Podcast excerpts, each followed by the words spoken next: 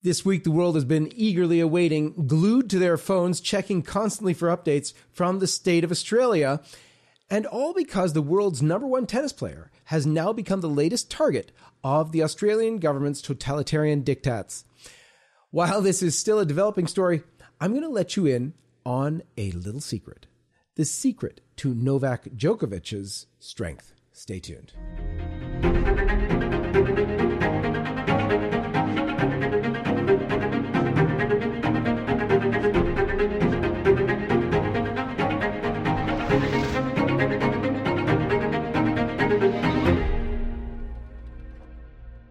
This is the John Henry Westen Show, and let's begin as we always do with the sign of the cross. In the name of the Father, and of the Son, and of the Holy Ghost. Amen. So, the latest news is that the Australian Immigration Minister Alex Hawke will announce his decision Friday regarding whether or not he will use his special governmental powers to cancel Djokovic's visa again, despite the court ruling in favor of Djokovic. Now, sources close to the tennis legend have revealed that Djokovic would immediately appeal in court any attempt to deport him. Moreover, some suggest that Novak could face a fine or even prison in Serbia after his admission that he broke isolation while he had COVID last month. The tennis star did acknowledge that he knew he had tested positive when he attended a newspaper interview and photo shoot in the Serbian capital on the 18th of December, saying that it was an error of judgment. Moreover, the player suggested it was human error by his support team for a mistake they made in immigration paperwork. Uh, they had failed to declare that he had traveled outside of Serbia to Spain uh, in the two week period before entering Australia. So, for those of you who may not be familiar with this story, Novak Djokovic, of course, is the world's number one tennis player who has won a joint record of 20 Grand Slam men's singles titles, including a record nine Australian Open titles. Now, he is in Australia to defend his title at the Australian Open, and over the past week, Djokovic was embroiled in a legal battle against the Australian government with the whole world glued in to watch. Now, the saga began toward the end of last year when Tennis Australia, the authority overseeing the Australian Open, made it clear that all athletes participating would have to be vaccinated with the COVID jab. Now, Following the strict ruling, Djokovic's father, Srdjan, told Serb TV that, and I quote, under these blackmails and conditions, he, he said of his famous son, he probably won't play.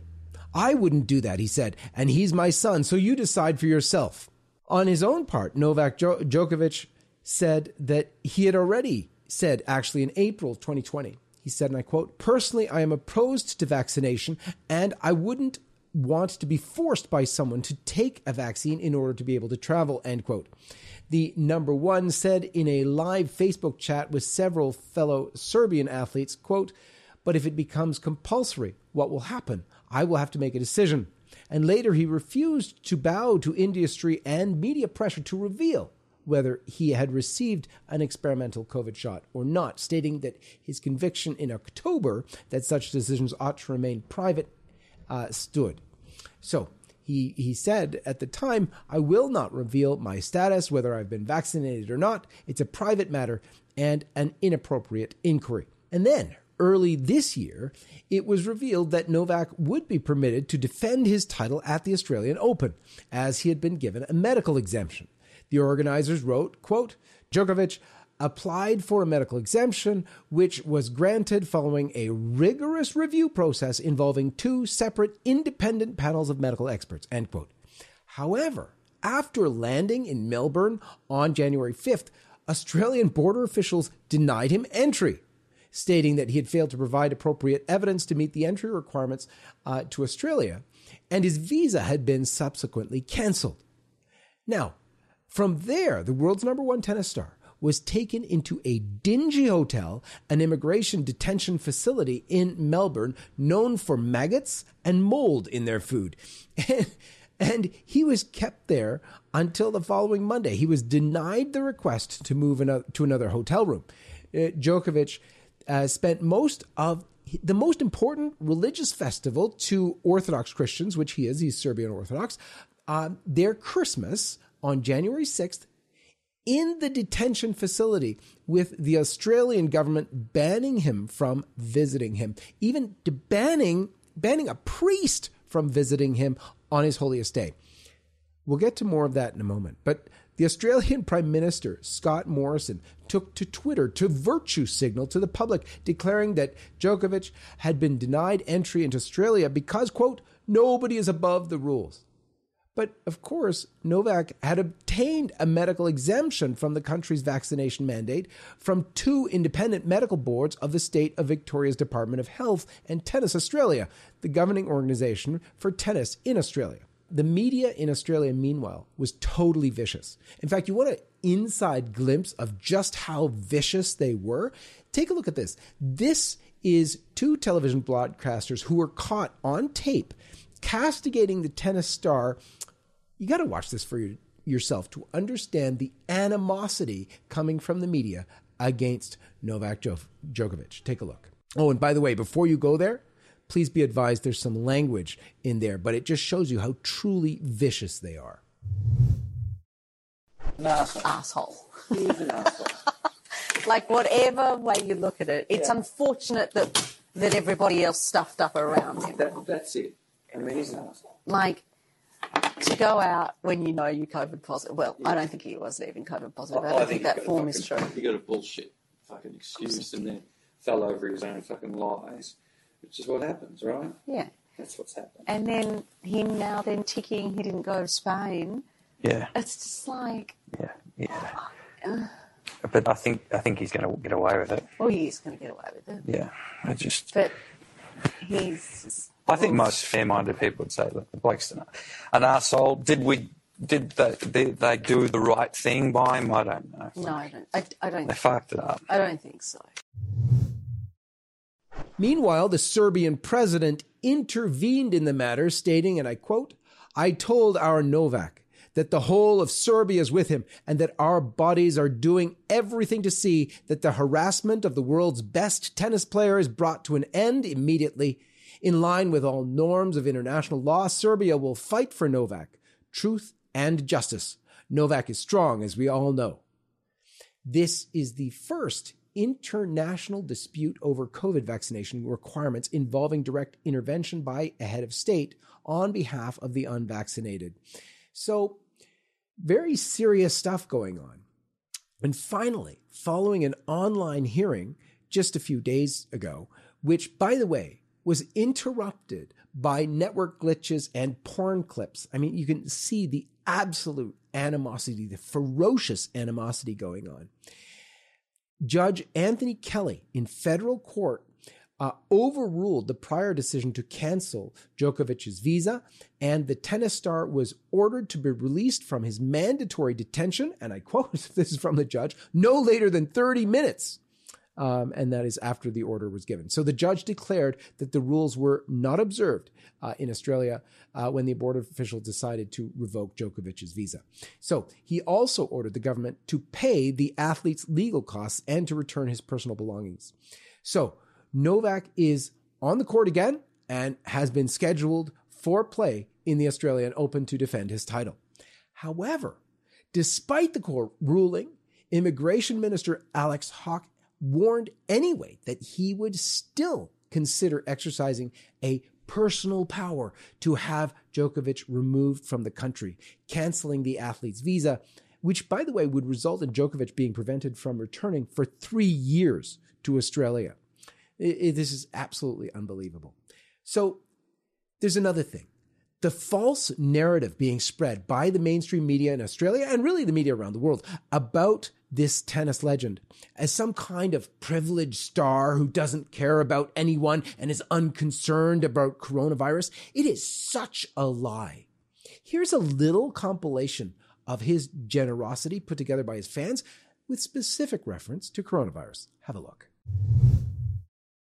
Djokovic said, This award is the most important I've ever got that can be earned only with hard work and self belief. Belief in your loved ones and in God.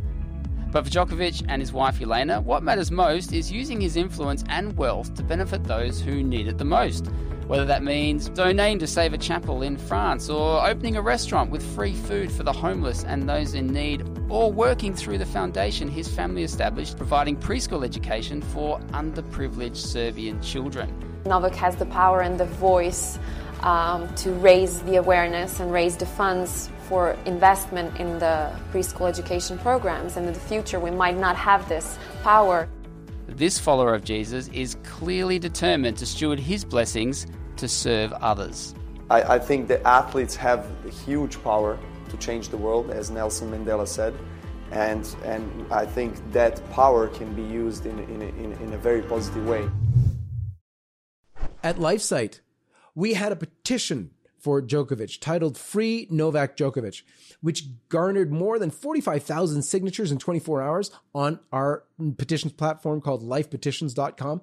And it's over 90,000 signatures right now. Meanwhile, numerous protests were held in Serbia and Australia against the decision by the Australian Border Force to reject Djokovic's medical exemption to the country's vaccination rules. During the ongoing court case on Monday, supporters of the tennis star and those protesting the vaccine mandates took to the streets in support. Now, after the court case, the protesters started chanting, Free Nole, Free Nole. Nole, of course, is how they call him uh, in Serbia. And as they followed a car which left Djokovic's lawyer's office and were met with attacks from the Australian police through the use of pepper spray. Have a look at this.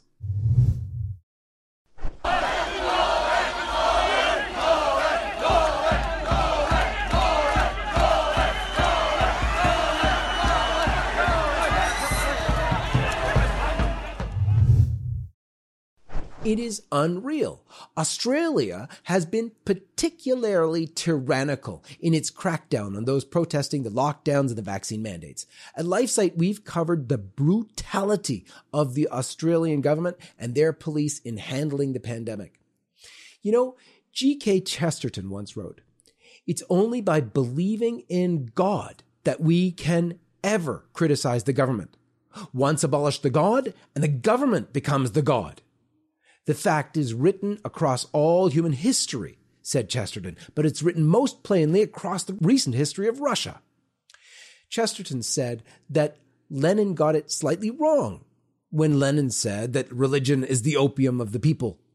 Chesterton retorted, and I quote, the truth is that irreligion is the opium of the people. Whenever the people do not believe in something beyond the world, they will worship the world. End quote.